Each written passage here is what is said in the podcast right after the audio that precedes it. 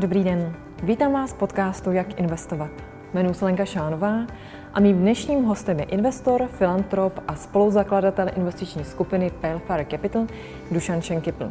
S Dušanem si dnes budeme povídat o začátku jeho biznisové kariéry, o tom, jak se buduje český Berkshire Hathaway, jaké plány do budoucna má s Gruponem, anebo jaké projekty aktivně jako filantrop podporuje. Partnerem této epizody je brokerská společnost RoboMarkets. Přesvědčte se u ní, že akcie můžete jednoduše obchodovat i v moderní mobilní platformě. Obchodovat můžete více jak 12 000 instrumentů a vybrané reálné akcie zcela zdarma. Dividendový kalendář, lídři trhů a portfolia špičkových investorů jako Warren Buffett přímo v aplikaci. Skvělá podpora v českém jazyce a zastoupení v Praze. Zjistěte více na www.robomarkets.cz. Dobrý den, Dušane, vítám vás v podcastu. Dobrý den, děkuji za pozvání. A vy jste studoval na fakultě informatiky eh, na Masarykově univerzitě a vím, že tam eh, jste se setkal vůbec eh, s prvním biznesem svým. Tak mm-hmm. jak jste se k tomu dostal a co to vůbec bylo? Jo, tak můj první biznis byl takový jako entertainment typ biznesu. A bylo to motivované tím, že já pocházím z rodiny, kde mám dva bratry, pocházíme z malého města, rodiče pochází z relativně chudých poměrů a já jsem měl obrovskou motivaci co nejdřív se postavit na vlastní nohy, takže když jsem přišel do Brna na školu, tak jsem přemýšlel, co bychom mohli dělat a samozřejmě chtěl jsem skloubit nějakou zábavu, ale i to, aby mi to eh, vydělalo peníze na živobytí a společně s několika kamarády jsme založili firmu, která eh, organizovala a pořádala diskotéky. Eh, já jsem nějakou dobu působil jako moderátor ve znamském rádiu Carion dokonce, nějakou dobu jako DJ a vlastně to, co se nám dařilo nejvíce, takže jsme v Brně vlastně hledali talentované primárně černožské disjokeje, které jsme potom vlastně vozili eh, a pořádali jsme akce, které se jmenovaly Dance Mania v té době po typicky okresních městech eh, Jižní, Jižní Moravy. Takže to byl úplně můj první biznis a vlastně mezi koncem prváku a třetíákem to byl v podstatě můj hlavní zdroj obživy. A já vím, že vy jste pak uh, založil ještě nějakou jinou firmu v rámci těch studií, což mm-hmm. už bylo právě orientovaný na IT. Tak co to jo, bylo za jo. společnost? Uh, vlastně, když už se lámal třetíák a čtvrták, tak už jsem začal trošičku přemýšlet vlastně o tom, co bych měl dělat dál. A hledal jsem vlastně něco, co už je daleko víc spojený s počítači, které kromě toho, že jsem je studoval, tak to byl můj velký koníček a vlastně už na základní škole jsem jako začal s osmivistovými počítačemi, hrál jsem samozřejmě spoustu her a v podstatě hned eh, jsem věděl, že počítače budou něco, co mě bude provádět, provázet celý život.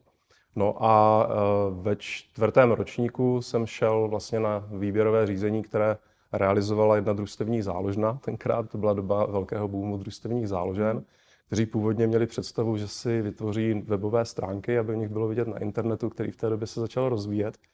Eh, my na tom pohovoru, řekněme, tak jsme nakonec zůstali asi tři hodiny nebo čtyři hodiny a nakonec jsem odešel s tím, vlastně, že oni by nepotřebovali vlastně webové stránky, ale vlastně pojďme vymyslet celý informační systém a pojďme postavit něco, co by fungovalo na internetu. Takže jsem eh, začal okamžitě eh, obcházet kamarády na fakultě informatiky a během nějakých tří, čtyř týdnů jsme postavili tým programátorů a vlastně naše ambice, která se nám povedla následně naplnit, tak bylo udělat eh, systém postavený, nebo finanční systém, na kterém může fungovat buď to malá banka nebo družstevní záložna, eh, který bude provozovaný přes internet, pobočky budou připojeny přes internet a klienti ho budou moci využívat přes internet. Takže Uh, myslím si, že jsme byli vlastně ve střední Evropě první, kteří uh, vyvinuli nějaké internet bankingové řešení, stála zatím parta deseti, deseti kluků vlastně na fakultě informatiky, takže to byl první biznis, který se nám při škole podařilo rozjet, který už byl vlastně v tom počítačovém světě.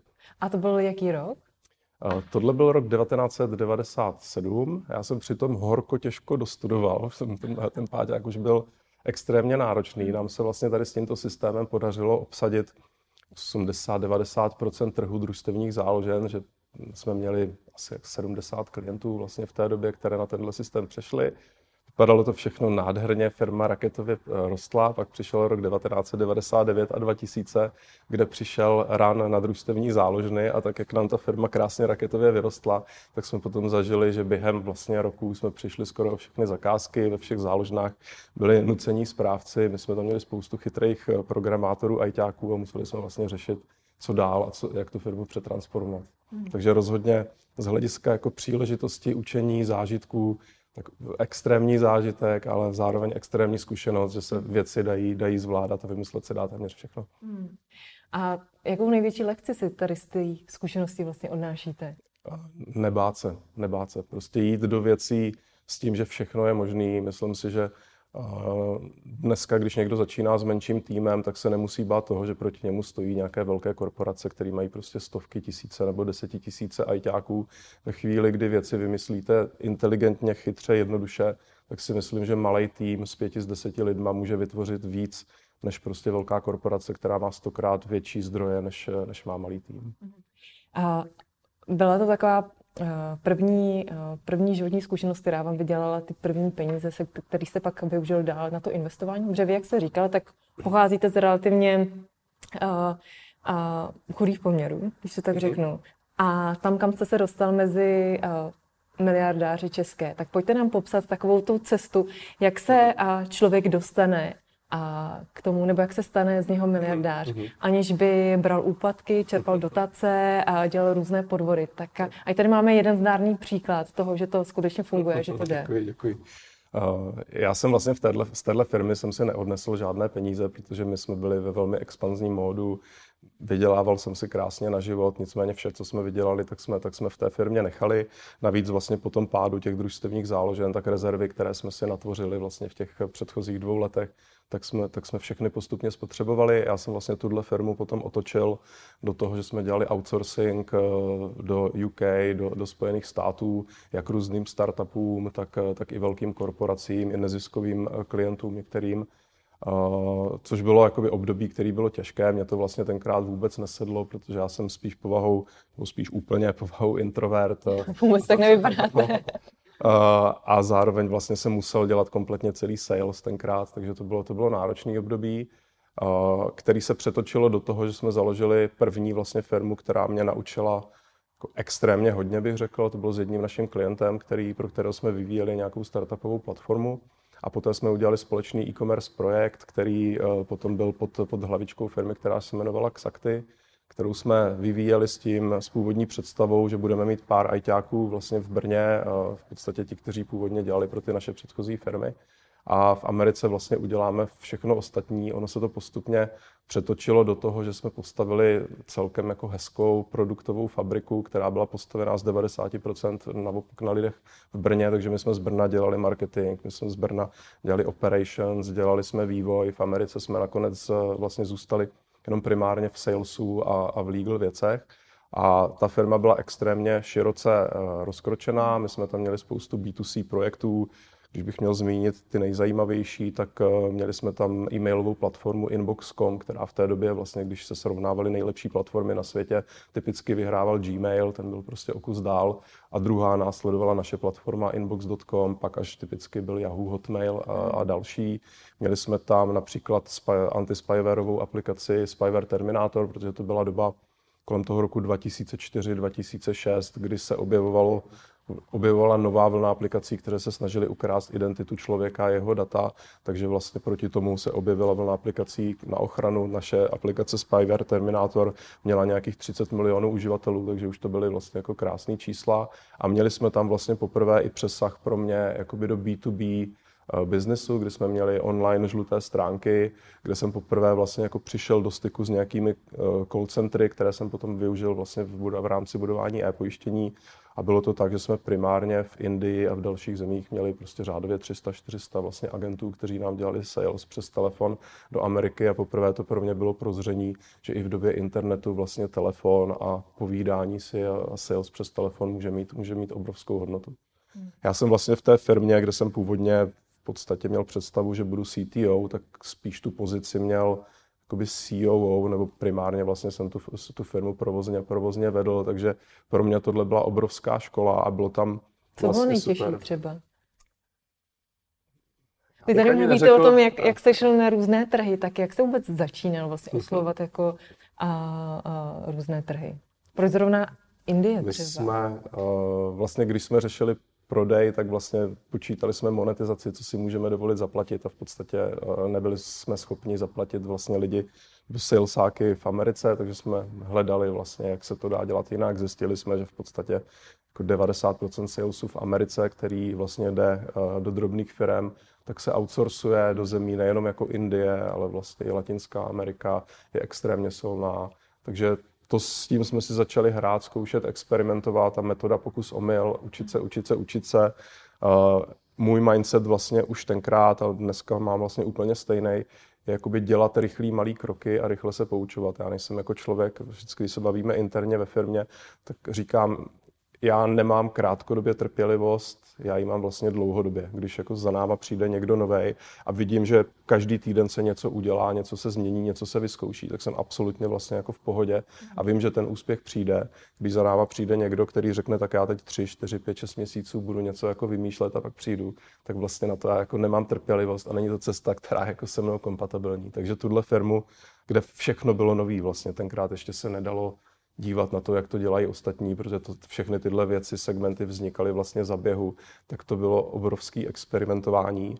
A myslím si, že jsem měl i velký štěstí vlastně na to, že jsem trefil dobrou dobu v Brně, že tam ještě nebylo tolik vlastně zahraničních společností a dařilo se nám tam vlastně přitahovat jako spoustu extrémně zajímavých lidí, kteří byli chytří a kteří tady na ten, tento mindset přiskočili a jeli v tom s náma, takže ta firma byla připravená z týdne na týden jako přijímat jako nové produkty, nové výzvy, takže to byla jako obrovská životní škola, na kterou vlastně vzpomínáme doteď.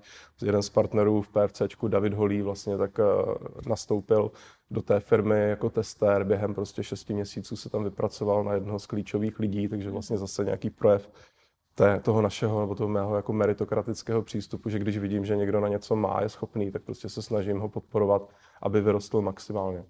A byla třeba chvíle, kdy jste chtěl všechno zabalit? no já jsem na konci vlastně v této firmě všechno zabalil, když se to jak vezme. I ten život tenkrát byl pro mě po nějaké době jako náročný, protože vlastně my jsme firmu měli z části v Brně, z části na Floridě, v Boca Raton. Já jsem vlastně žil na půl v Americe, na půl, na půl v Čechách, hodně jsem jezdil tam a zpátky, takže jsem potom už postupně začal jakoby bilancovat, kam bych chtěl v životě jít. Vlastně přemýšlel jsem, jestli zůstat v Americe nebo se vrátit do Čech. Nakonec jsme se vlastně s partnerkou, s současnou manželkou domluvili, že je lepší a pro nás jít zpátky do Čech, protože nám v Americe ne úplně seděly takový ty, ty rychlo navazovací vztahy, kdy se k vám přistěhuje soused a druhý den už je to jako best friend a, a tak dále. Mně nevadí, že bude v obýváku, že bude zábava, ale jako jako vztah hluboký se tvoří eh, dlouhým poznáváním, jako tak, jak to mám jako zažité já. A to mi, tam, to mi tam úplně nesedělo, jinak samozřejmě kvalita života tam byla vlastně jako vynikající, takže eh, po této stránce to bylo super. A vrátili jsme se zpátky a vlastně já jsem v té době začal mít jako nezhody s partnerem, eh, který byl vlastně majoritní společník v té firmě a on tu firmu chtěl tlačit k produktům, které by generovaly, řekněme, jako rychlejší zisk. Já už jsem v té chvíli měl představu trošičku jinou, takže my jsme tam po nějakých nezhodách eh, se rozešli. Pro mě tam bylo vlastně obrovské uvědomění toho, že je důležitý vybírat si správný parťáky, s kterými je člověk nějak nastavený, má, má stejnou vizi a pokud možno i, i životní, protože můj, moje představa jako kvalitního života byla určitě jiná, než měl tehdejší partner já se snažím pořád žít a myslím si, že žiju úplně jako v obyčejný život s obyčejnýma věcma. Nemyslím si, že by mě nějak jako zkvalitnil život, nějak, když bych začal utrácet za nějaký jako šílený excesy. Takže v té době vlastně jsem odešel z Ameriky, vrátili jsme se do Čech a začali jsem vlastně přenesl jsem podnikání do, do České republiky. Takže tady tu firmu, tu kapitolu jste úplně uzavřel, odešel? Já jsem ji uzavřel, odešel jsem, vlastně odešlo tenkrát i několik jako super lidí vlastně a když se zpětně dívám, tak ta firma vygenerovala spoustu lidí, kteří vlastně se inspirovali, postavili se na vlastní nohy, začali podnikat, takže si myslím, že to zanechalo jako velmi, velmi dobrou stopu. Ta firma tím, co dělala potom po několika letech, letech, kdy už jsem to tolik nesledoval, tak v podstatě ty produkty její postupně umřely, nicméně přetransformovali se a dělají nějaký jakoby HR, HR software, takže myslím si, že část toho týmu tam pořád je a e, zřejmě, zřejmě funguje pořád dobře, ale pro mě je to úplně, úplně uzavřená kapitola. Takže vás to nemrzí, že jste odešel a že jste tu firmu nebudoval dál? Ne, ne, ne, já si myslím, že to byla nějaká životní cesta, která mě hrozně moc naučila a někdy je potřeba umět za něčím prostě zavřít dveře a dívat se na něco nového a budovat nové věci. A když jsi udělal tady ten velký krok a teda zavřel jste jednu kapitolu, tak pak jste měl třeba nějaký čas, kdy jste nedělal vůbec nic? Dal jste si takový ten sabbatical year? Nebo... No, já to úplně neumím, takže vlastně, a já to mám možná ještě jako historicky, když jsem o tom přemýšlel, prostě linie mého dědečka, který ač byl prostě jako zedník, tak pořád jako zkoumal, co jak funguje. Vždycky, když já jsem jako něco dělal s počítačem, a tak on vždycky za mnou přišel a ale řekni mi, kdy to už budeš hotový, sedí, sedíš u toho jako nějak dlouho a já vlastně jako nechápu, co je jako ten produkt, ale měl v sobě takový jako extrémní jako schopnost extrémně zjednodušovat věci a pak jako vlastními slovy odvyprávět něco, co je vlastně jako složitý, mm. tak to si myslím, že jsem vlastně jako si přenesl a používám to pořád, že když se dívám na nové věci, produkty, fyzické firmy, tak vlastně v té hlavě se mi hned vytvoří nějaký příběh, jak by se tohle dalo postavit, jak by se to dalo udělat. Takže i když jsem vlastně skončil tenkrát, tak už jsme jako přemýšleli o x dalších věcech. My jsme vlastně s kolegy, eh, primárně tenkrát to byl s Davidem Holím, tak eh, eh, vytipovali několik oblastí, kde byla naše velká přidaná hodnota, nebo kde jsme se cítili silní. Mimo jiný jsme vlastně vymýšleli monetizaci AVG, vlastně tenkrát, dneska už je to Avast, ale tenkrát to bylo AVG a Avast dvě, dvě společnosti, oni měli vlastně free produkt, a ten free produkt se monetizoval uh, vlastně velmi, velmi obtížně. A my tím, co jsme dělali v Americe, kde jsme, přes, kde jsme monetizovali naše produkty primárně přes vyhledávání, přes to, že jsme měli vlastně smlouvy s Googlem, s Yahoo, s dalšími, a dostávali provizi vlastně za, za kliky na placené výsledky, tak jak to má prostě například Apple na telefonech dneska, tak jsme vlastně AVGčku ukázali, jak se to dá dělat, kdo jsou ti správní partneři. Postavili jsme jim jednak produkt, který se zaintegroval do AVGčka a jednak jsme jim pomohli nastavit vlastně smlouvy právě s Googlem a, a s Yahoo, tak aby tu monetizaci zvedli minimálně vlastně o řád. Takže to byl jeden z těch zajímavých produktů. A potom jsme měli vlastně produkt, kterému já jsem tenkrát věřil nejvíc, což bylo eh, v nemovitostech nebo reality, kde jsme si mysleli, že dokážeme změnit takový business model toho, jak eh, fungují vlastně realitní servery a bude to postaveno víc eh, na success fee. A vybrali jsme si, nebo domluvili jsme se tenkrát na spolupráci s realitním fondem České spořitelny, který vlastně tenkrát jediný měl ISO certifikaci a vlastně v rámci těch diskuzí říkali, my máme všechny procesy perfektně pod kontrolou, když nám budete dodávat klienty, kteří budou chodit navštěvovat eh, byty nebo nemovitosti, tak my vám poté budeme dávat vlastně část provize, kterou máme v rámci prodeje. My jsme v rámci pilotu uskutečnili zhruba 3000 prohlídek, nebo to znamená, mm, zajistili jsme jim vlastně 3000 lidí, kteří projevili zájem o nějakou nemovitost. Z původně odhadované konverzní míry 15%, které nám říkali, to znamená, když půjde na 100 prohlídek 15 lidí, nebo pardon, když bude 100 prohlídek, tak 15 lidí si nakonec nějakou nemovitost koupí, tak nám odreportovali, že z těch 3000 prohlídek tak mají jeden prodej, ale že by v pilotu chtěli dál pokračovat, takže to vypadá jako nadějně. Takže v té době to bylo takové jako prozření, že tenhle segment trhu ještě není připraven na nějakou jako transparenci a na nějaké jako sdílení čísel napříč. Takže tohle jsme opustili a vlastně paralelně nám začal růst jako třetí projekt, který jsme zkoušeli, což bylo pojištění, které jsme v podstatě vypustili velmi rychle. To byl vlastně projekt, kde jsem se domlouval s mým bratrem Radkem, aby mi, aby mi s tím pomohl Spustili jsme to v podstatě během dvou týdnů. Tenkrát náš srovnávač pojištění se jmenoval porovnání pomlčka povinné pomlčka ručení CZ, takže jako nějakým přemýšlením o brandingu jsme čas nestráceli, bylo to o tom prostě nazbírat čísla, zjistit, jak to funguje. Měli jsme v nabídce jednu jedinou pojišťovnu s jedním produktem, zase prostě cílem bylo co nejrychleji spustit, nazbírat data z PPCček, podívat se, jestli tam potenciál je nebo není a hmm. vlastně velmi rychle se ukázalo, že, že tam ten potenciál je jak na straně vlastně schopnosti nakupovat trafik, tak potom i na té prodejní straně. My jsme do tohohle projektu si vlastně z těch našich amerických zkušeností přenesli ten prodej přes telefon, přes call centrum. Takže v době, kdy tenkrát tady vlastně byla jednička, velká jednička top pojištění CZ, která říkala, všechno má být digitální, tak my jsme přišli jako nový hráč a říkali jsme ne, ten telefon má pořád svoje místo v podobném typu prodeje. Vím, že tenkrát často, když byli v pojišťovnictví konference, tak oni tam vystupovali a vždycky ukazovali to srovnání. Tady jsou ti moderní hráči a tady jsou ti úplně jako ti dinosauři, co mají ten telefon a tak dál. Nicméně my jsme je během asi roku dohnali tady s tím naším modelem a začali jsme vlastně celý ten projekt brát výrazně víc vážně. Postupně jsme vlastně rebrandovali na e-pojištění CZ, ty ostatní projekty jsme ukončili, já jsem vlastně následně přešel. Já se jenom zeptat, takže všechny tři projekty jste řídil simultánně? No, to nebylo jakoby simultá, simultánně řídil, ale vlastně třeba to pojištění, to byl výkop nějaké jako myšlenky. Uh, vím, že jsem tenkrát byl já ten, který domlouval deal. Vlastně my jsme na začátku to neměli ani s pojišťovnou, ale bylo to přes nějakého brokera, aby to bylo co, co vlastně jako nejjednodušší. Ale celé to vlastně jako spustil a rozjel můj, můj brácha plus vlastně jeden programátor, který taky tenkrát odešel z té uh, předchozí, předchozí firmy. Takže dělali jsme to takhle nějak jako dohromady, to všechno, to, jako člověk si pod tím nesmí představovat, že to byly jako obrovské projekty.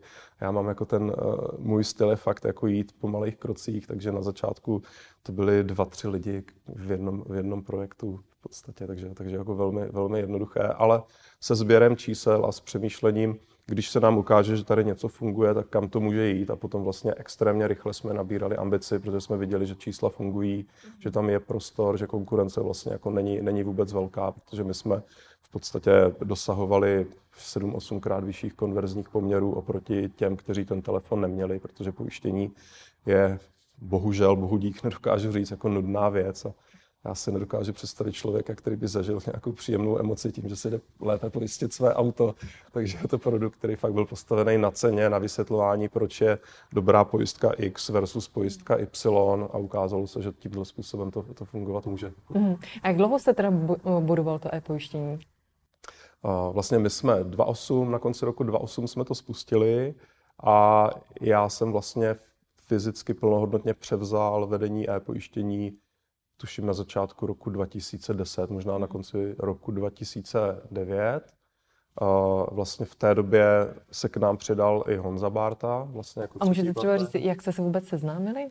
Jo, jo. Že vy spolu teď už se už spolupracujete, jo, jo, tak, tak dost často a takový náhody, co se týče setkání člověka to pak formují. To jsou velké náhody. Vlastně a když jsem se vrátil vlastně z Ameriky, tak když jsem se díval, kdo co jak jako v Čechách dělá, v jakých oblastech působí, tak s tím vyhledáváním, s tím srčem, tak vlastně tady v Čechách v podstatě jako nedělal, nedělal nikdo. Byl tady seznam, který samozřejmě mm. jakoby nějaký věci dělá. By the way, vlastně v době, kdy my jsme měli tu americkou firmu, tak my jsme dělali jako víc vyhledávání než celý seznam jako v České v České republice. Takže jsme to měli jako hezký. A, a Honza tenkrát měl blog, uh, Schickelblog, kde mluvil vlastně o monetizaci domén, která se realizuje taky vlastně přes vyhledávání. To znamená, Google poskytuje nějaký feed a člověk, když přijde na doménu, která má tady tuhle parkovací stránku, tak klikne na některý z placených výsledků, tak jsem si říkal, hele, to je jako konečně někdo, s kým, s kým bych se mohl bavit jako o věcech, které jsme dělali v Americe. Takže jsme se potkali, oslovil jsem ho normálně přes blog, on se mi ozval, šli jsme prostě na kafe a přemýšleli si na první nebo už na druhý schůzce, jsme si rovnou, asi na druhý to bylo, tak, tak, tak rychle to nebylo, tak jsme si rovnou už jako domluvili, že si vyměníme podíly v nějakých projektech. Vlastně on mi tenkrát uh, dal, uh, nebo vlastně nabídl podíl v Elefantu, uh, já jsem mu tenkrát vlastně nabídl podíl v té firmě, která dělala monetizaci toho, toho AVGčka, takže takhle jsme se vlastně dostali hodně, hodně blízko k sobě, začali jsme se hodně bavit, bylo to jako docela inspirativní. Uh, a poté vlastně v rámci e-pojištění Honza vykoupil podíl mého bráchu, který na začátku, vlastně, jak jsem říkal, tak to startoval a poté se mu hodilo vlastně jakoby eh, získat nějaké peníze externě. To znamená, Honza postupně vykupoval jeho podíl a tím, tím získával a posiloval svoji pozici v pojištění. My jsme potom následně vlastně už, už v pojištění koupili Elefant Orchestra, aby se kruh kompletně uzavřel. A nějakou dobu jsme, odhadem tři roky, vlastně fungovali tak, že jsme do většiny projektů investovali v nějaké podobě společně, mhm. kdy když investoval do něčeho Honza, tak přišel, domluvili jsme se, jaký tam bude můj podíl, jeho, Davida a tak dál. Pak jsme vlastně postupně začali kvůli tomu, aby jsme minimalizovali jakýkoliv třecí plochy, tak jsme to začali vlastně srovnávat, že jsme si dávali vlastně ty podíly všude úplně stejně, takže aby mhm. tam nebyl jako rozdíl typu v tomhle projektu já mám víc než v jiným, takže preferuju prostě rozvoj jakoby jednoho projektu. A vlastně skončilo to tím, že jsme v době, kdy jsme prodávali e-pojištění, což přeskakuju trošku dopředu, tak jsme vlastně všechny, všechny naše digitální asety nebo technologické tak dali pod Palefire Capital, mm. kde, který máme společně. Eh, já, Honza, David, Petr Krajček, který s Honzou začínal a teď nově, nově Jirka Ponret. Mm. A když došlo k tomu uh, prodeji e-pojištění, tak uh, to byly takový první velký peníze, který jste viděl v rámci té své cesty? To byly, jo. Protože já se tam z toho důvodu, že dost často uh, uh, většina lidí mluví až ve chvíli, kdy investují nějaké velké peníze, ale už hmm. nemluví o tom, jak se do toho bodu dostali, aby měli jo. dostatek peněz na další investice. Tak jo, jo. kdy byl takový ten první moment, kdy jste vydělal nějaký peníze a řekl jste si super, tím peníze a můžu dál investovat? Tak uh, já si myslím, že ta vazba mít velký peníze a investování je, je jako fakt jako trošku, jako, a je to, je to hlavně jinak, protože ano, když půjdu investovat na burzu a tak dál, tak potřebuju mít vlastně co největší kapitál, jinak mě to i tlačí vlastně do víc jako rizikového uh, investování. Já jsem to vlastně bral spíš tak, že, že firmy rozjíždím principiálně jako bootstrapping modelem, kde, kde tam mám jednoho, dva člověka a není to, není to vlastně jako o, o penězích. Já už jsem si vlastně nějaký jakoby desítky milionů odnesl z toho amerického projektu, to znamená, měl jsem nějakou jako osobní rezervu a vlastně celou dobu, co jsme dělali e-pojištění, tak jsem si z té firmy vlastně jako nepotřeboval ani brát jakoby žádný peníze, ale zároveň do té firmy nebylo potřeba investovat peníze, protože tím principem, jak jsme ji budovali, tak ta firma byla vlastně velmi rychle jako soběstačná a dokázala vlastně financovat akvizice, které jsme v rámci jako Netbrokers, Netbrokers dělali. A skutečně první, jakoby skutečně velký objem peněz, který jsem měl na účtu, eh, kdy to bylo vlastně ve vysokých stovkách milionů, eh, tak, tak bylo po té, co jsme realizovali vlastně tu eh, postupně po fázích prodej, prodej a pojištění. Mm. A tam se to prodávalo teda po fázích, nebo jak takový prodej jo, firmy probíhá? No, Připište nám. Zase, nebyli jsme v té době ještě úplně zkušení. Myslím si, že dneska, kdybych věděl to, co vím dneska, tak jednak, jednak eh, NetBrokers neprodám, protože si myslím, že to, co jsme od té doby zainvestovali, tak by nám bylo schopný jakoby zainvestovat s free cash flow jako samotný e-pojištění. Nicméně my v té době eh, vlastně jsme prožili takovou jakoby otočku, kdy jsme sami chtěli akvírovat vlastně jedničku na polském trhu, eh, což byla společnost Rankomat. Přišli jsme tam, seznámili jsme se tam s management týmem, s investory, že oni eh, následně udělali vlastně jakoby prodejní proces formální a my jsme nedosáhli na to, aby jsme si tu společnost mohli koupit. Hmm. Rankomat tenkrát vlastně koupil Bauer Media, společnost, která následně koupila e-pojištění.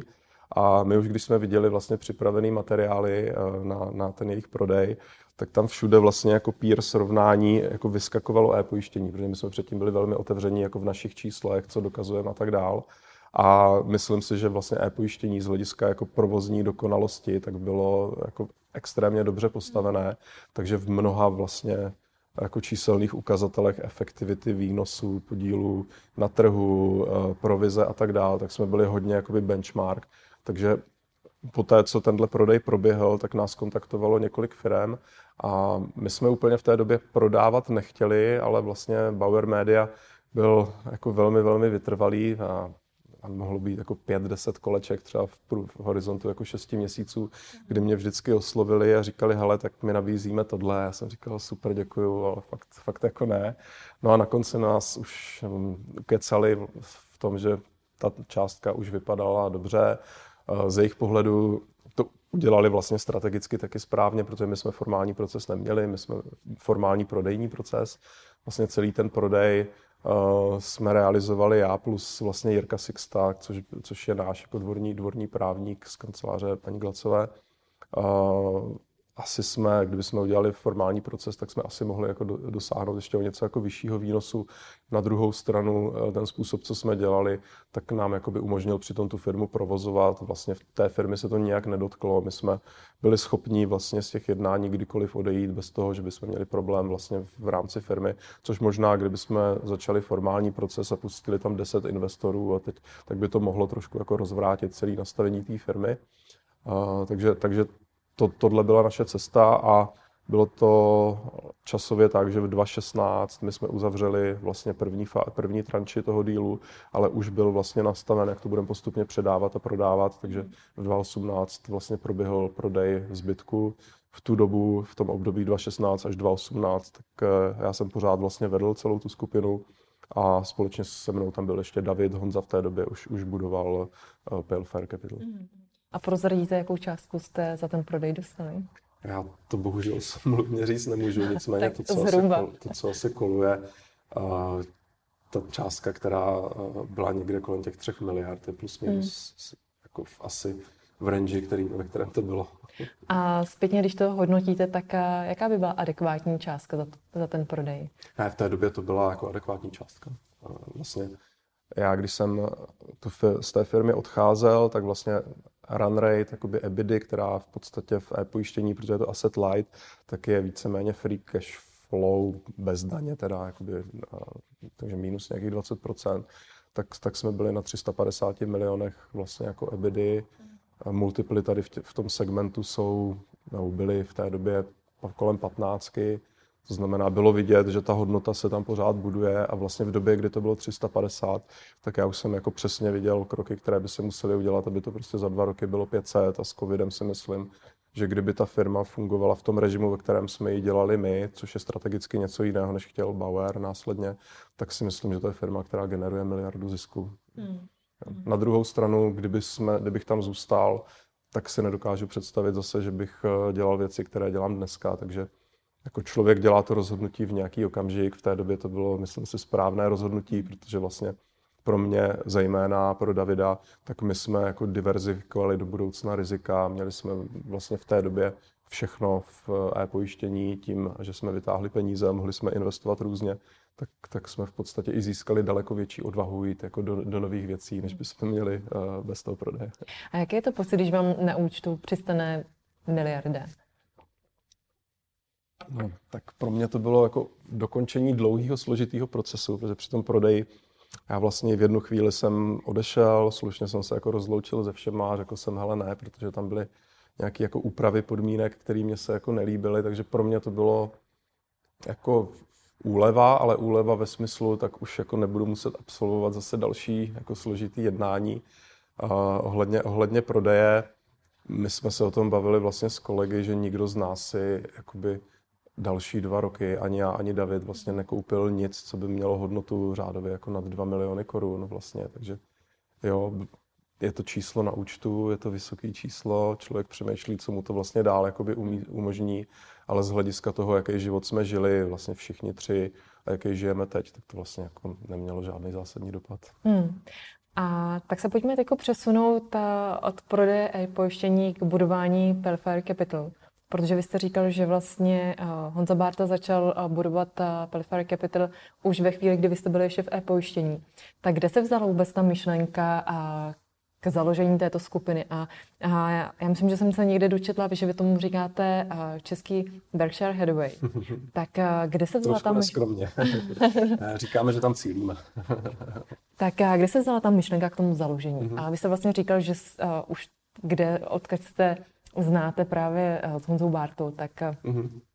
a kde se vzala ta myšlenka k tomu vzniku? Jo, tak vlastně v době, kdy my jsme dělali e-pojištění, tak uh, už v té době jsme se naučili dělat celkem jakoby hezky akvizice, takže vlastně my jsme e-pojištění následně prodávali jako netbrokers a udělali jsme tam za posledních šest let vlastně možná jako 10-12 různých jakoby akvizic, takže tam jsme se hodně, hodně jednak naučili.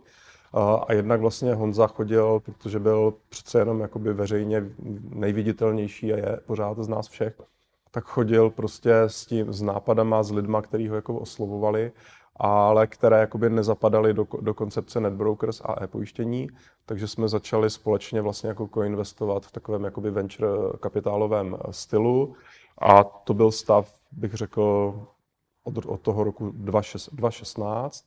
Poté eh, vlastně, když já a David jsme končili v e-pojištění, tak jsme provedli v průběhu těch posledních dvou let jakoby kompletní transformaci všech věcí, které jsme měli i mimo, protože vlastně my jsme některé společnosti typu Semantic Vision měli zainvestovaný uh, jako fyzické osoby, všechno jsme vlastně dali pod jeden vehikl a ta původní vlastně vize bude to venture kapitálová firma, kde budeme prostě hledat uh, oportunisticky, takové jako spíš value, eh, value investice.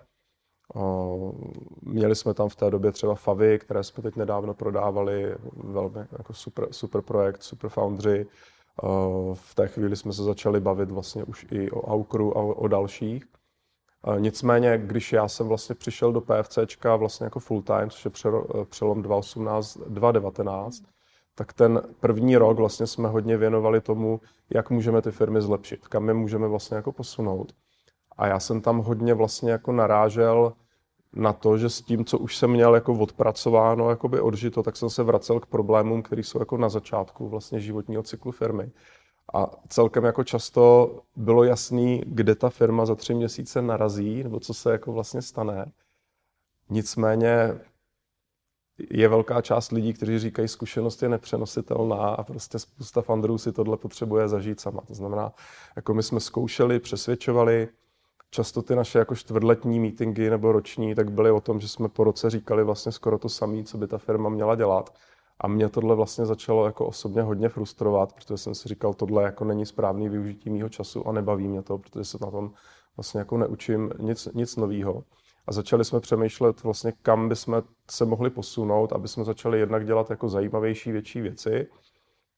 Na chvíli, kdy se to jako zanalizovalo, hodilo na papír, tak bylo jasný, že my nemůžeme dělat prostě s cílem, který jsme si nastavili, což tenkrát bylo vlastně mít 25 eh, miliard under assets eh, někdy v roce 2025 a teď jsme řešili, jaká je ta cesta se tam dostat, tak jsme jako hned z toho vypadne, že není možný jako obhospodařovat 300 jako venture kapitálových firm, to je, to je víc jako ruleta, kde hodíte kuličku a čekáte, jako, co z toho jakoby vypadne.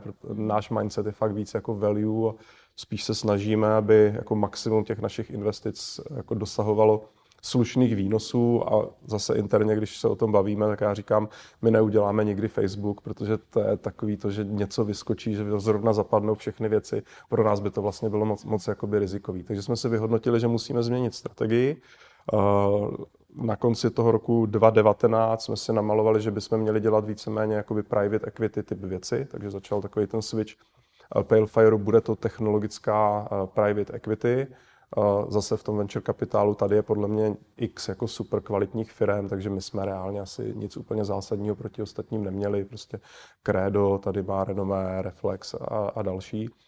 Zatímco v tom technologickém private equity najednou se ukazovalo, že, to, že tady to prostředí tak jakoby zaplněné není, takže jsme dokázali udělat Aukro, například, což byla jakoby hezká transakce, kde jsme si vyzkoušeli vlastně všechny ty věci, které jsme si v té teorii jako říkali, že budeme měnit povahu firmy, DNA, dáme tam vlastní management, úplně ji vlastně jako překopáme a podíváme se, jestli se potvrdí ty naše předpoklady. Tady se nám to vlastně jako velmi, velmi krásně povedlo, takže jsme se začali zaměřovat na to, aby jsme dělali transakce, které budou větší, protože těch velkých my můžeme umanagovat 10, ale nemůžeme jich umanagovat 50, pak by šla jako velmi dolů kvalita. A začali jsme vlastně v průběhu toho celého roku Eh, pomáhat těm velkým firmám měnit celé jejich nastavení a fungování. Tam jsme zase zjistili, že některé naše představy jako fungovaly a některé zase jakoby nefungovaly. Takové to, že od stolu jednou za měsíc na meetingách, jako že budeme radit, jak to dělat, to jako top level je dobře, ale vlastně dlouhodobě si myslím, že to taky není úplně jako ta optimální cesta. Takže tady, tady to skončilo tak, že jsme loni, vlastně teď je to vlastně zhruba rok, tak jsme přidali do týmu Jirku Ponrta, což je vlastně CFO, bývalý CFO Alzy. A jeho cíl a mise bylo vybudovat finanční oddělení, který nebude, nebude postaveno na tom, že jsou to jako cifr špioni a pracují s Excelem, ale budou to lidi, kteří rozumí i operations, rozumí procesům, takže pro mě, i když jsou formálně jako CFOs, tak kdekoliv já o tom mluvím, píšu, tak je to CFO slash jako COO. A my jsme vlastně do všech velkých firm uh, začali Eh, společně musí vždycky eh, si sednout CEO a CFO, to znamená po dohodě jako se CFO, se CEO jsme našli CFO a toho jsme dosadili do firmy. Ty lidé vlastně měli přesně načtené to, kam chceme firmu posouvat, měli předchozí zkušenost s operations a to byl jakoby takový ten finální kousek, který nám v té skládačce vlastně chyběl, aby jsme tomuhle modelu jakoby uvěřili, ověřili si, že funguje. Uh, daleko lépe a hlouběji se tím prohloubili ty naše vztahy jako s managementem, protože najednou jednak jeden z nás je zároveň člověk jako z managementu, daleko víc jsme otevřeli komunikaci, že už to dneska není, že se baví CEO nebo founder firmy s náma, ale vlastně ten náš způsob komunikace je, že je to celý vlastně top management tým, který všechny ty meetingy dělá společně s náma, eh, velmi otevřeně, transparentně se bavíme o všem, co ta firma potřebuje a v té chvíli vlastně jsme začali vidět jako velký impact a změnu postupně ve všech firmách, kde jsme to začali dělat. Takže v tomto segmentu postupně jakoby skenujeme trh Česká republika a okolí, hledáme vlastně jako další a dal, další věci a myslíme si, že tady ten framework, který máme, tak je celkem jakoby použitelný. Teď vlastně něco podobného jakoby plánujeme i s Akondem, což je jedna z posledních našich investic zase do trošku jako jiného světa, ale vlastně přicházíme tam s nějakou jako teorií, která by mohla fungovat a uh, vlastně na, na fungování té firmy se budeme, budeme podílet. A jenom, když se zeptám, a podle čeho si vybíráte ty firmy? Zanalizujete si trh a teď si řeknete, tak a chtěli bychom zainvestovat tímhle směrem a pak začnete hledat jako společnosti, do, kterého by, do kterých byste v rámci tohoto segmentu investovali? Nebo je to naopak, že firmy vás sami oslovují, jestli byste do nich neinvestovali a podle toho vy si je vybíráte? Mm-hmm. Jak, jak to funguje? Uh, ideální je, když funguje oboje. Uh, jsou, jsou firmy, kde nás někdo oslovil, prostě příklad Aukro, nás oslovili vlastně původně kluci z Leverage jako akcionáři, aby jsme se na to společně s nimi podívali, pomohli jim. Eh, Akont je třeba něco, co jsme vlastně v rámci našeho researche a hledání příležitostí objevili eh, a vlastně oslovili jsme je my. Takže je tam, je tam oboje. Zároveň vlastně my realisticky si uvědomujeme, že v tom, co my děláme, v těch primárně jako technologiích, tak ten trh tady má nějakou jako omezenou velikost my reálně nebudeme mít jako žádnou velkou výhodu, kdyby jsme to sami chtěli přenést jako do Německa nebo na další země, tak vlastně nebudeme mít tu reputaci, nebudeme mít ty jména, takže... Takže se eh, spíš soustředíte jenom na český, případně slovenský trh. Vlastně díváme se primárně tady, tady po těchto trzích, ale zároveň nás to vlastně jako motivovalo hledat jako kde je pro nás ten, ten růst vlastně do, do dalších segmentů. A tady vlastně my navazujeme na to, co primárně Honza Barta rozvíjí, kde vlastně zejména jako od začátku covidu, tak jsme měli takovou jako interní hedge fund nohu PFCčka, která prostě svou velikostí dneska je reálně jako větší než, než ta private equity část, eh, kde se obchodovalo primárně jako na makrotrendech, spíš jakoby do value firem, eh, a kde nám z toho pak začaly vypadat vlastně jako kandidáti, kde jsme si říkali, hele, v téhle firmě, kdybychom použili ten náš jako private equity toolset, který jako budujeme, tak by to mohlo být jako hodně zajímavý. Hmm. A vlastně tohle se začalo materializovat někdy na konci loňského roku, kdy jsme udělali investici do, do Grouponu postupně jakoby v krocích. A samozřejmě že jsme se to celý jako museli učit a objevovat, takže jsme jako zkoumali takové to jako aktivistické investování a bavili jsme se jako se spoustou lidí, kteří to dělají. A vlastně zjistili jsme, že to, co jako máme my, tak je jiný nebo celkem jako unikátní jako na, svě, na světovém trhu, že většina vlastně investorů tohohle typu se na to fakt dívá hodně jako tabulkově přes čísla, ale my, nebo jako když, když rozdělím nás tři jako partnery, eh, největší v PFCčku, tak Honza má jako primárně ten jako investorský mindset, ale velmi překvap, ne, překvapivě vlastně tím, jak spolu děláme dlouho, tak nasál hodně i těch jako produktových věcí a tak dále. Takže má jako dneska už obrovský přesah do, do produktu a do operations.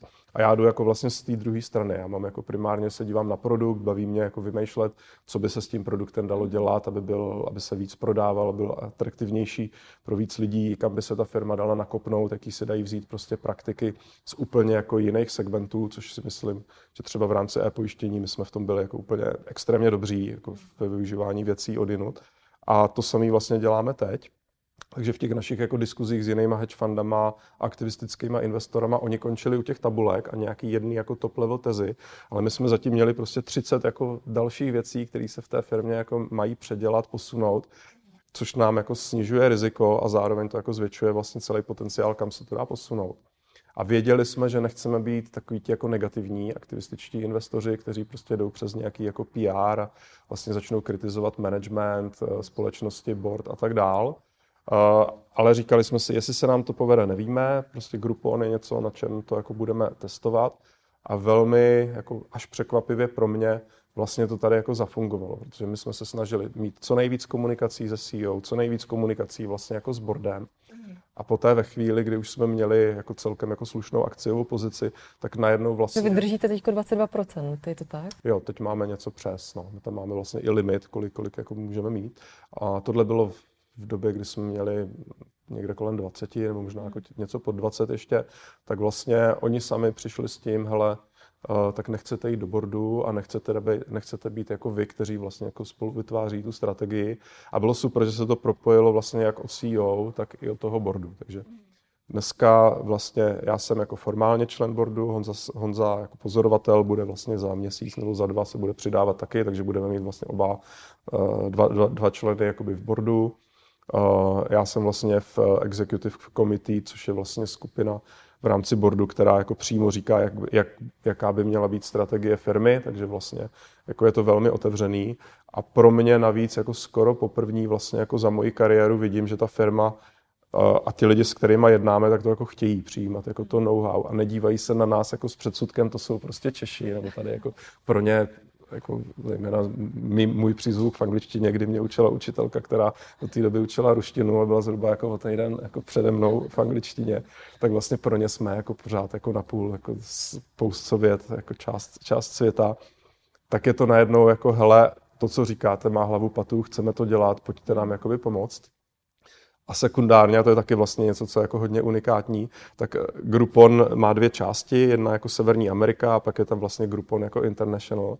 A zase jako realisticky, když děláme business Monopolis v Německu, tak bojujeme s tím, že je to těžké se prosadit jako česká firma, musíme být prostě jako oparník lepší než jako všechny, všichni jako Němci, aby nás jako vzali a koupili si.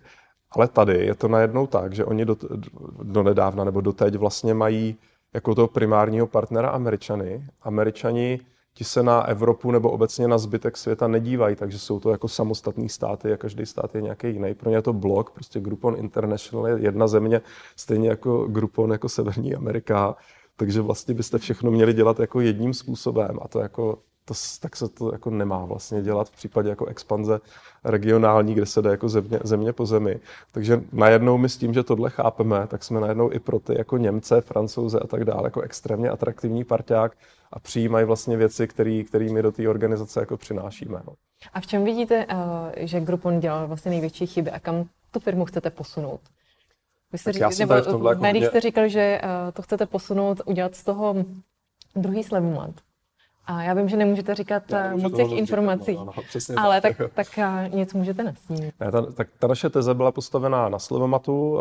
Sekundárně vlastně ta firma jakoby od začátku procházela tím, že firma byla založená ve správnou chvíli, vlastně kdy jako makropodmínky pro ně byly úplně jako ideální, krize a tak dál, to znamená, jim se tam navalilo obrovské množství vlastně obchodníků, extrémně to vyrostlo udělalo se IPO a ta firma pořád potřebovala prezentovat prostoucí plány, i když to možná jako nedávalo vždycky úplně jakoby smysl. Uh, v jednu chvíli tam byla v podstatě jako téměř vize, my budeme konkurovat Amazonu, takže zase takový ten hodně jako velikářský přístup. A na to se nabalilo to, že se celá infrastruktura firmy postavila jako extrémně velká, robustní. A teď proti tomu šly makropodmínky, proti tomu se ukazovalo, že prostě Amazon ty své věci dělá jako dost dobře, takže není úplně jednoduchý Amazonu konkurovat. Takže najednou ta čísla se jako nevyvíjela tím správným směrem, ale ta firma se tomu jako nepřizpůsobovala a myslím si, že to jako úplně neakceptovala. Takže vlastně hodně dlouhou dobu eh, náklady vlastně jako vůbec neodpovídají a celá ta jako struktura jako neodpovídala, neodpovídá ještě teď tomu, co je jako ekonomická realita toho, co, co produkuje. Takže my jsme vlastně byli součástí těch diskuzí a toho, jak by se měla ta firma přenastavit, tak aby jako její náklady odpovídaly tomu, co jsou dneska příjmy. Takže tam, tam byla asi jakoby velká část toho, jako nepřiznat si, OK, hele, my asi nebudeme jako Amazon, naše pozice je prostě nějaká jiná a pojďme to postavit tak, aby v tom segmentu, kde jsme, tak aby jsme byli krásná, profitabilní firma, která přináší jako hodnotu zákazníkům. Já vím, že vy jste do toho investovali zhruba nějakých 63 milionů dolarů, jestli to tak je. A zpočátku průměrná nákupka byla kolem 22-25 dolarů, teď jsem koukala, že snad 1. září Jose Barton nakupoval dokonce za 9 dolarů. Jak vnímáte ten posun té ceny, která... Tak samozřejmě, že jsme to nenačasovali úplně správně, ale tak to se stává celkem často. Pro nás tohle je jako dlouhá hra, vlastně jako Groupon, Groupon je small cap firma, vlastně ta valuace a ta likvidita je taková, že my prostě jako, i kdybychom si řekli prodáme to, tak jednak jako smluvně nemůžeme, vzhledem k tomu, k čemu jsme se zavázali, a jednak by to bylo i jako nereálný, takže vlastně pro nás ten vývoj teď ceny akcí teď je, jako neříkám, že jsme z toho nadšení, nejsme samozřejmě, ale na druhou stranu je to něco, co my neřešíme, protože víme, že stejně vlastně při těchto cenách kdy prodávat eh, nechceme, nebudeme, nemůžeme. Hmm.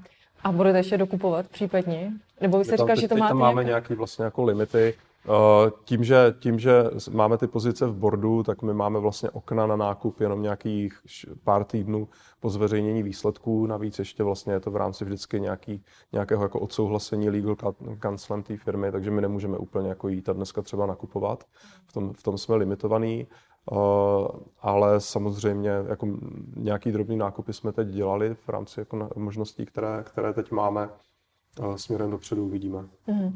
A na jak dlouho vidět tohle investici? Počítáte s tím, že je to investice na dobu deseti let, nebo spíš dva, tři roky? Jak, jak se Může na to, to být tak i tak vlastně. Když já vezmu to, co, dnes, to, co prezentoval na posledních výsledcích Kedar, uh, CEO společnosti, tak vlastně on, on si jde za tím, aby ta společnost generovala vlastně jako 100 milionů free cash flow, což když se vezme její jako market cap, to, kde působí, tak vlastně je jako extrémně zajímavá jako value, value investice mm. a takovou investici si dokážu představit, že budeme držet klidně, klidně dlouho. Mm. Takže nešli se do toho s tím mindsetem, že tak teď během dvou let z toho chcem udělat raketu a pak a se toho zbavit. Ne, ne, ne. My, my vlastně nikde to takhle jako nemáme, že bychom něco investovali na dva roky, to je právě ten náš vlastně jako přístup, že my nejsme investor, který by něco jako naleštil a pak to jako rychle poslal dál.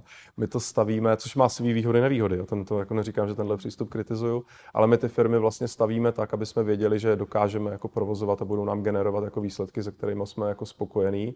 A když potom přijde správná doba na prodej, kdy to foundry, management třeba chce prodat, tak jsme jako velmi otevření při, při správné situaci na trhu a správných valuacích, což možná teď jako nemusí být, tak, eh, tak prodávat. Tak a u Grouponu jsme věděli, že tam bude muset proběhnout vlastně jako celá, celá transformace a věděli jsme v podstatě, že asi jako ne, nereálný očekávat, že by teď vývoj ceny těch akcí byl nějaký jako extrémně pozitivní, protože už když jsme tam vstupovali, tak vlastně tam probíhala tranzice prodeje zboží, kdy oni nejdřív vlastně nakupovali zboží na svůj book a prodávali ho, takže vlastně celá cena zboží byla součástí jejich revenue. Oni tam jako transformovali ten prodej na third party, kde vlastně v revenue je, se, se, se počítá vlastně jenom jakoby provize, takže tohle je něco, co my jsme viděli, chápali, byla to vlastně součást naší investiční teze, že to zbytek trhu moc jako nepochopí tady tuhle tu záležitost, ale vlastně první rok, kdy jako Groupon a jeho výsledky veřejně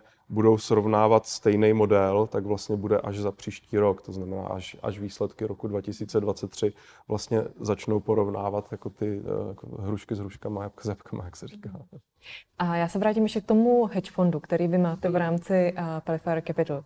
Tak uh, ty nákupy akcí, tak to má uh, pod taktovkou jenom Honza Bárta, nebo se taky na tom uh, podílíte jako celá skupina? Jo, jo. Tak my tam máme vlastně dnes v PFCčku analytický tým, jako velmi, velmi jakoby zajímavý, uh, velmi zajímavé složení.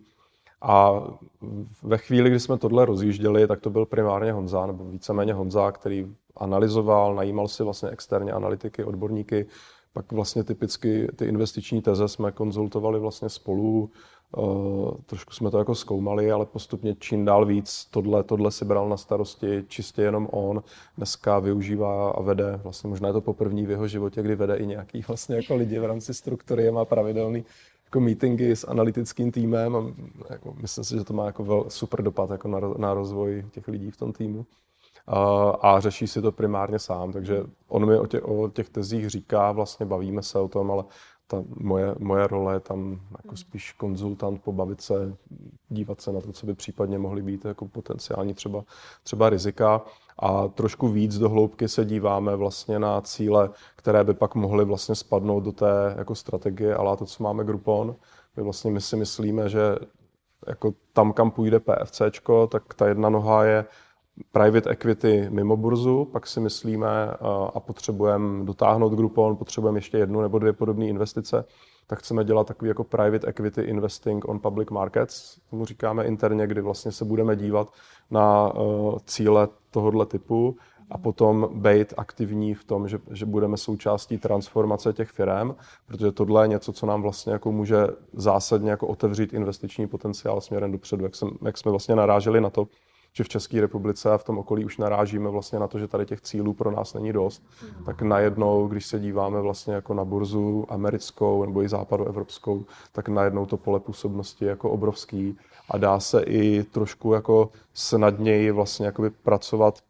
s kapitálovou alokací, eh, že si vyloženě můžeme ty cíle vybírat v nějakém jakoby objemu podle toho, jaký objem prostředků my potřebujeme umístit. Takže tomu, tomuhle já věřím, že se může vlastně vyvinout jakoby v druhou nohu a třetí noha, která si myslím, že, že vlastně bude jako pevnou součástí, tak bude ta hedge fund noha, která je postavená na takovým primárně makroinvestováním jako z hodně jako z value pod textem. Takže se díváme jako na firmy, které produkují nebo budou pro, produkovat cash flow. Uh, trošku si tam hrajeme s tím, co se může v tom makrosvětě vlastně jako dít a jaký to bude mít sekundárně ještě dopad na vylepšení výsledků, výsledků těch firm a podobně.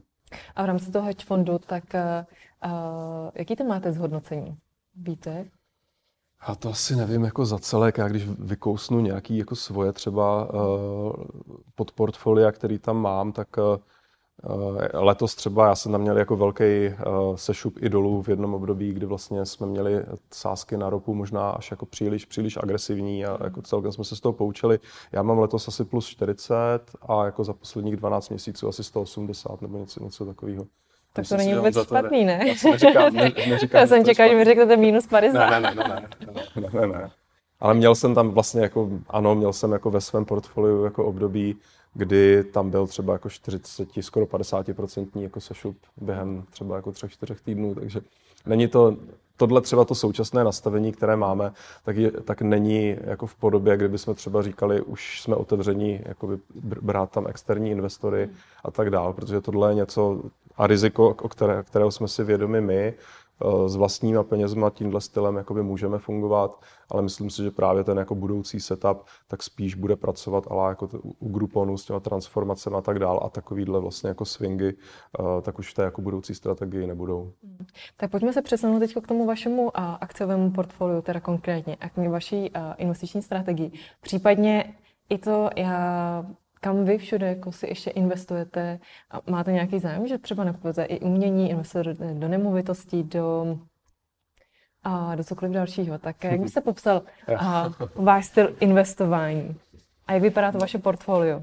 Tak já jsem, to hlavní moje portfolio tak je uh, PFCčko, vlastně kdy se snažím absolutní maximum věcí vlastně směřovat do toho, aby to bylo součástí, součástí našeho fondu.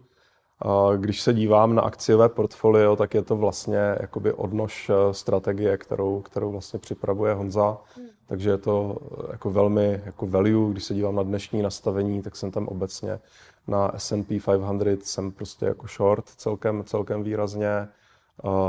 V longu tam eh, mám primárně jakoby energy, energy věci, takže prostě BP Shell jsou asi současné době moje dvě vlastně jako největší, největší pozice, které mám a vidím je jako celkem dlouhodobě, protože jsem přesvědčen, že vlastně obě dvě firmy budou hrát klíčovou roli vlastně v energy, eh, v energetické transformaci směrem k vodíku a tak dál. Eh, mám pocit, že ten, ty jejich managementy to dělají poslední roky jako velmi dobře, vrací hodnotu akcionářům, tak jak by asi jako měli, měli dělat. Eh, plus pár dalších vlastně ještě amerických jako energy, energy společností. Mám tam v nějaký míře vlastně uh, uhlí, ETU.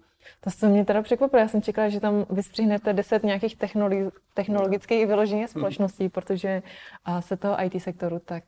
Uh... Já jsem zmiňoval, my jsme jako hodně value investoři a, a celý ten tech byl vlastně jako nastaven jako na extrémní budoucí růst a vlastně když to vezmu jako za celý covid, nebo i to období předtím, tak mě, já jsem tam měl historicky nějaké období, kde jsem třeba jako držel Apple, ale vlastně spíš jako ten můj pohled na valuace a na to, kde, kde je jako víc hodnoty, tak šel spíš do těch jako tradičních, tradičních jako sektorů. Mm-hmm. Jo, takže mám tam dokon, pořád ještě vlastně nějaký shipping, a mám tam, mám tam nějaký vlastně energ- uhlí, ale primárně ne uhlí na jako domácí spotřebu, ale i na industriální využití, koksovatelné uhlí a tak dál. No, to je asi jako největší, největší část portfolia.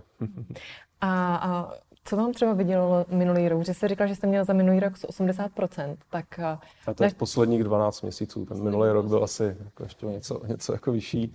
Ne, my jsme tam měli, to, to vlastně jako našel Honza, tak my jsme tam měli třeba to Antero, uh, AMK i AR, to znamená jak midstream, tak, tak resources. To AR jsme kupovali, nebo já jsem kupoval někde na dolar, Vlastně prodávali jsme to někde na, nebo prodával jsem to někde na 30 a AMko bylo 2 až 12, vlastně obojí ještě s využitím jakoby nějaký, nějaký páky, takže třeba to je příklad pozice, která zafungovala. A můžete třeba prozradit, jak velký účet máte, ten svůj akciový. A je to tak, že třeba když se vám podaří teda těch 200 plus procent, tak třeba část těch akcí prodáte a ten a peníze použijete na investici někam jinam, nebo to všechno pořád? My vlastně to, co máme v těch akciových portfoliích, tak když potřebujeme vlastně peníze do, do jako toho klasického private equity fondu, tak si vytahujeme, jinak je tam, jinak je tam necháváme. Prozradíte, jak máte velký ten účet akciový? Jestli nechcete, nemusíte. Je to nějakých, je tam devět, devět číslic. Pojďme se teď o těch akcí přesunout uh, tak jak filantropii.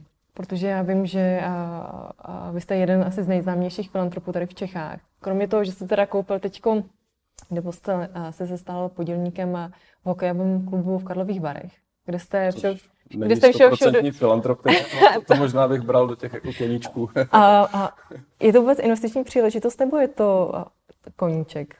Ne, to není investiční příležitost, je to spíš zase jako pokus si něco jako zkoušet a učit se, jestli je vůbec jako reálný v českém prostředí dělat eh, hokejový profi klub na nějaký úrovni. My jsme vlastně v EPOI ještě jeden rok sponzorovali fotbalovou ligu a měli jsme tam jako, hodně protikorupční réto, rétos a to ne úplně jakoby vyšlo, že to, ta realita tam byla jako hodně, hodně drsná a vlastně když tenkrát pan Pelta šel do vazby, tak my jsme jako na druhý rok už jako neobnovili vlastně uh, spolupráci ten, to hokejové prostředí si myslím, že jako daleko čistší a lepší v porovnání s, tím, s tím hokejem, ale rozhodně to není jako biznisová záležitost. Jako naopak, já jsem jako deklaroval a deklaruju, že vlastně z toho uh, nikdy žádný peníze ven vlastně jako nepůjdou. Ten cíl je tam vyzkoušet si nastavit uh, tu organizaci tak, aby fungovala profesionálně, uh, zkusit tam úplně maximálně vlastně jako rozvíjet mládež, tak jak to teď, a jsme, jsme na úplným vlastně jako začátku, ale v podstatě ta naše vize je jednak, aby to byly vzory pro děti a, a nasávali jsme tam co nejvíc dětí, aby něco dělali, protože si myslím, že když jako dítě sportuje, tak mu to jako cestu životní extrémně usnadní. A potom vlastně máme vizi, aby jsme eh, v Karlových Varech vlastně jako vybudovali takovou jako zjednodušeně řečeno Red Bull Academy Salzburg, kdy chceme, aby prostě rodiče, kteří mají 15-letý dítě, který je blázen do hokeje, tak aby se na Karlovy Vary dívali jako na to, že to může být jako správný místo, kde by se ten hokej mělo učit. Eh, vlastně řešíme tam spolupráci s nějakým Gimplem eh, nebo s nějakýma jako vlastně asi dvěma, dvěma školama, nějaký internátní zázemí, a chceme to udělat tak, že tam bude jako tlak vlastně i na to vzdělávání, že dneska dost často je to čistě sport a nic jiného, ale potom jako přijde nějaký zranění nebo něco a ty děti mají jako obrovský eh, prostor, takže my říkáme jako pracovně NHL Prospekt jako akademie, eh, přijďte sem, součástí je vzdělání, budete mít dobrou angličtinu, a na konci, buď to, když se otevře cesta na profi hokej, tak si jako jděte, ale když ne, tak my vám chceme otevřít cestu vlastně na americké výšky, kam se můžete přes ten hokej na stýpko dostat a dostanete vlastně jako super vzdělání a zároveň by mohli jako z nich vyrůstat jako zajímaví lidi. Takže to je taková jako vize, kterou si tam chceme vyzkoušet a samozřejmě to nebude jednoduchý se tam dostat, ale věřím, že by to mohlo být super. A zároveň vlastně chceme zkoušet, jak bude možný stavět to množstvo tak, aby bylo co nejmladší, aby, aby, aby právě ti mladí hráči měli co nejvíc příležitost, ale musí na to samozřejmě být připraveni mentálně i, i fyzicky, tak aby byli schopní hrát vlastně s dospělýma. Plánujeme vlastně, že zmenšíme taky hřiště, tak jak už udělalo několik klubů na NHL rozměr a tak dále, takže celý to chceme jako zatraktivnit a vidíme jako mraky příležitostí i kolem ohledně propagace hokeje, tak eh, aby vlastně skutečně v Karlových Varech, kde to je sport číslo jedna, tak aby třeba ten hype a ta dominance byla podobná, jako zažívala Kometa Brna, Brno ještě nedávno jako v Brně. A proč třeba jste nezainvestoval do Komety Brno, když jste nějaký čas v Brně působil a vybral jste si ty Karlovy Vary? Protože jste sám zmiňoval, že v Karlových Varech jste byl asi všeho všude pětkrát. No, no, no. Uh, tak to, já musím říct, že ty Karlovy Vary není něco, co abych se jako vymyslel a šel za tím, že to udělám. Je to vlastně něco, co přinesl vlastně spoluinvestor, se mnou Dan, Dan Tobolka, můj kamarád, se kterým prostě jezdíme uh, pravidelně na, na kola. A on je z Karlových varů, jeho vlastně lidi z klubu požádali, jestli by se na to nepodíval a neskusil vlastně vymyslet, jaká by pro ně měla být správná cesta, protože původní majitel chtěl prodat podíl, podíl v klubu. A Dan vlastně jako opakovaně iteroval, co by se s tím dalo dělat a diskutoval to se mnou a postupně mě nadchl eh, pro tento projekt, takže takhle, takhle se to celé stalo, ale není to jako nějaký velký úmysl eh, ode mě, je to spíš prostě zase nějaká jako náhoda, příležitost nějakou chvíli a takový to, že prostě potřebuju si zkoušet jako nové věci a učit se a doufat, že to dopadne co nejlíp. Mm. Tak pojďme se teď konečně přesunout k té filantropii. Tak a jaké jsou projekty, které teď aktivně podporujete? Já, my těch organizací máme asi 30, mm. který, který podporujeme. Já to vezmu Tak podle vás taková jako, vaše jako srdeční je. záležitost. Já to vezmu ještě víc z nadhledu. Jo. My jsme si vlastně s klukama řekli, že pro nás s Honzou a s Davidem že pro nás není úplně jako správná cesta takový to giving pledge, až budu starý, tak to jednou jako někomu odkážu a, a bude to jako na filantropii, ale že, že to chceme jako spolu tvořit vlastně po cestě. Takže vlastně my máme dohodu, že každý rok budeme dávat 1 až 2% vlastně jako hodnoty našeho, našeho portfolia. Což je zhruba nějakých 50 milionů korun. No my už letos jsme přes stovku, jako v, v, my tři dohromady vlastně jako ve filantropických aktivitách, takže je to číslo, který jako celkem, a samozřejmě má tam vliv Ukrajina, která jako zvedla vlnu eh, solidarity nejenom jako celého národa, ale my jsme se na tom podíleli taky. Takže, takže eh, to je takový ten top level a navíc snažíme se zaměřovat na věci, které vedou k nějakým jako systémovým změnám. Takže máme tam eh, vlastně i nějaký konkrétní podpory jako lidí v těžkých situacích, ale řekl bych, že jako 80% našeho zaměření je, aby jsme podporovali strukturální změny, což jsou věci, na které se totiž filantropické peníze, zejména jako od drobných dárců, zhání jakoby hodně, hodně těž, těžko. A máme nějakou představu o tom, jak by ty neziskovky měly fungovat, protože jako, a ne, ne všichni to slyší samozřejmě rádi, já se na to dívám, že prostě i neziskovka je firma a měla by se řídit jakoby víceméně biznisově, hledat si cíle, hledat strategie, najímat lidi, kteří prostě něko, něco někam jako chtějí, chtějí dotlačit. A když, když jakoby zpětně mluvíme s těma lidma, kteří v těch neziskovkách jsou, tak oni jako peníze je jedna věc a jsou za ně samozřejmě jako rádi, protože ty dary jsou, jsou celkem vysoký, ale jako téměř vždycky tam padne, ale zároveň jste nás jako posunuli strategicky, jak to, jak to děláme, jaký máme cíle, jak to plánujeme. Jsme letos uh, dělali třeba jako seminář s Romanem Stupkou o tom, jak, jak se dají biznisové metody používat uh, v řízení NGOs a tak dále a tak dále. Uh, některý z nich přešli na OKRK a tak dále. Takže jako ten, ten náš impact uh, chceme mít už teď a chceme ho mít právě v tom, že měníme to, jak ty, ty neziskovky vlastně celý, celý fungují. A když bych se podíval ob, jakoby na, na konkrétnější věci, tak my jsme tam měli hodně podporu vlastně v rámci Ukrajiny ten první den protože vlastně jsme čekali, že k něčemu dojde, tak už jsme měli nevím, dva týdny dopředu připravený jako PR oznámení a vlastně s člověkem v tísně domluvený ten první dár, aby se pokud možno jako nastartovalo, ještě to bylo vlastně, že to Honza hned jako dával přes Twitter a využila se ta jeho jako síla toho dosahu, aby to aby se na to chytlo co nejvíc dalších, aby byla nastavená nějaká laťka, že to nebudou dary půl milionu a tak dále od lidí, kteří si můžou dovolit jako daleko víc, takže to se, to se povedlo. My jsme vlastně potom jako dál přispívali tím, že Honza dělá primárně ty hotely, já jsem tam pak měl podpory vlastně jako přímo, že jsem, že jsem dával peníze už jako ambasádě, případně ukrajinské ambasádě, případně potom i nějaké věci na vyba, přímo vybavení nějakých jako jednotek na frontě, takže to, to, to byla aktivita v rámci Ukrajiny. S člověkem v tísni obecně spolupracujeme hodně dobře. Myslíme si, že ta organizace je vedená jako velmi profesionálně. Vždycky Šimonovi Pánkovi říkáme prostě, že bude jako CEO miliardové firmy vlastně a dělá to tak, takže to je jako, jako paráda. Takže jemu, jemu tam dáváme i dary na tu, tu jeho sekci, která se zaměřuje na boj jakoby s chudobou, lidi v exekucích a tak dál. To bych řekl, že je celkem jakoby výrazný dár.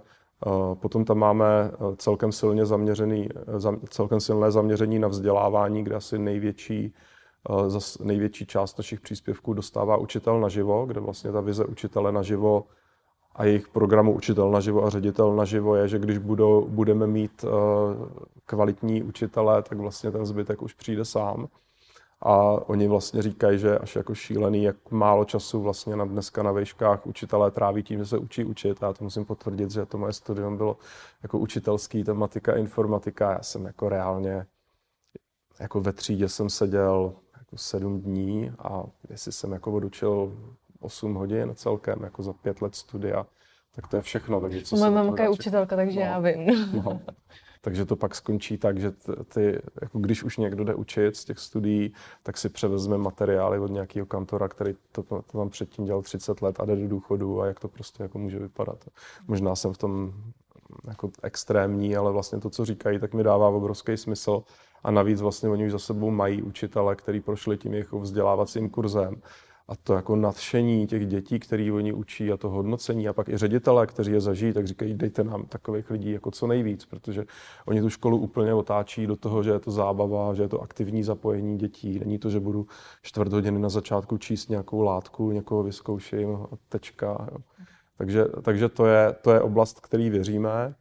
Eh, potom eh, máme tam eh, část, která se týká práce jakoby s půdou, to je taková jako ekologická aktivita, kde, kde řešíme vlastně to, že zejména ti velcí zemědělci v Čechách, takový ti agrobaroni, tak tu půdu skutečně jako drancují, že, že ten způsob obhospodařování je takový, že se ztrácí ornice, smívají vlastně eroze a, my chceme vlastně zařídit to, aby v rámci jako zasmluvňování pachtů, to znamená pro nájmu smluv, tak aby ty smlouvy se dělaly tak, aby kladly daleko větší nároky i, i na ty zemědělce.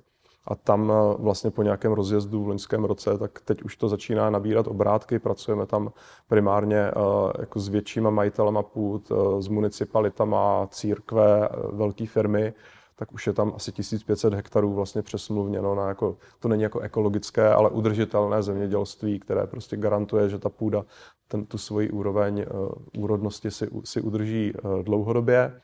To je další oblast. Potom dlouhodobě jsme extrémně aktivní v oblasti uh, exekucí, protože my, jak jsme měli v e-pojištění a v Tarifomatu, což byly dvě firmy v NBH, tak jsme měli asi 300 lidí vlastně jako na call centrech a dost často ty příběhy byly fakt jakoby šílené, co se jako může stát a vlastně přivedlo nás to do toho, že to je segment, který bychom měli řešit, takže dlouhodobě jsme podporovali Radka Hábla, eh, což je jeden z největších jako expertů na, na exekuce v tom, aby tlačil legislativní změny postupně a myslím si, že v tomhle procesu se nám povedlo jakoby hodně moc a to, to, kde už dneska jsme, už se začíná blížit standardu, který je jako běžný v Evropě. My jsme předtím byli fakt jako banánová republika a pořád máme jako obrovský počet lidí v exekucích a jenom tohle, kdyby se vlastně jako vyřešilo a došlo k odlužení prostě třeba dvou třetin z nich, tak si myslím, že by to pro jako ekonomický rozvoj České republiky byl největší počin, počin ever. Takže to je, to je eh, další oblast. Kromě Radka Hábla tam vlastně máme i Dana Hůleho eh, v rámci, v rámci člověka v tísni, kteří vlastně v tomhle jako odvádí jako neuvěřitelnou práci a vlastně tomu obětovali v podstatě jako svůj, svůj život. Eh, přemýšlím o, o dalších věcech. Rekonstrukce státu například je aktivita, kterou podporujeme dlouhodobě, kdy vlastně společně eh, s tím týmem se díváme na to, v jakých jako zákonech strukturálních jsme hodně daleko za, za západem, nebo případně, kde jsou nějaké rizika, ať už demokracie, nebo zejména jakoby korupční. Oni nám pomáhali i se změnou vlastně těch zákonů týkajících se jako exekucí a je to takový jakoby watchdog eh, vlastně sledující kde vznikají nové oblasti, kde by se případně eh, mohly objevovat nějaký nový typy korupce a tak dál a hned se snaží to vlastně jako lepit je to jako, jako dlouhodobý lobbying a vyjednávání toho, aby poslanci napříč, jako jejich specialita je, že nepracují jako s jednou nebo druhou stranou, ale dívají se, hele, náš cíl je tady něco zlepšit a vezmeme vlastně jako každýho poslance, který tohle bude jakoby podporovat. Takže to je organizace, kterou třeba podporujeme dlouhodobě. Je tam x dalších, abych tady se mohl mluvit dlouho jako o všech, ale jako jsou to, jako obdivuju ty lidi, kteří vlastně jsou schopni tolik energie a dlouhodobě jako věnovat provozu těch NGOs, protože to fakt jako nemají lehký, nemají to lehký s financováním, často jako naráží na úředníky nebo na lidi v politice, kteří různě jako mění názory podle toho, kdo, co, kdo jim co jako zadává a oni tam jako vydrží, takže jako obrovský, obrovský respekt a chceme a budeme podporovat co nejvíc. Hmm, to je krásný. Dušene, na závěr, a co byste poradil lidem a jak se stát úspěšný? Co je podle vás záruka Asi každý, každý bude mít nějak jako svoji, svoji vlastní ingredienci. Ta moje, já mám asi dvě ingredience v té v mý cestě. Jedna ingredience je takový to jako nebát se věci vymýšlet jednoduše a hledat vždycky jako jednoduché řešení a nenechat se jako zmanipulovat do toho, že tohle je hrozně složitý, vždycky to jde nějak jako zjednodušit. A druhá, Marian Jelínek tomu říká jako asymptotický efekt, je takový to, že vlastně můj mindset, a myslím si, že se to dá i naučit do jisté míry, je, že vlastně jako nikdy nebudu uh, si říkat, že to, co jsem udělal, je vlastně ten můj limit a to nejlepší možný. Takže vlastně cokoliv jako dělám, tak jsem spokojený s výsledkem. Myslím si, že jsem se v posledních letech hodně naučil věci i užívat a těšit se, že možná dřív jsem to měl víc takový jako honění se jako za něčím. Ale, ale pořád vlastně, když cokoliv, jako já bych hodnotil 1 až 10, já nikdy nedám 10, protože si vlastně řeknu, vždycky to jde udělat jako nějak líp, nebo se můžu naučit něco nového, co mě jakoby posune. A to třeba jako u mě bych řekl, že je jedna z těch zásadních ingrediencí. Super, tak eh, já vám moc krát děkuji za rozhovor. Užijte si treky v Mongolsku, které vás čekají a mějte se krásně. Děkuji moc taky.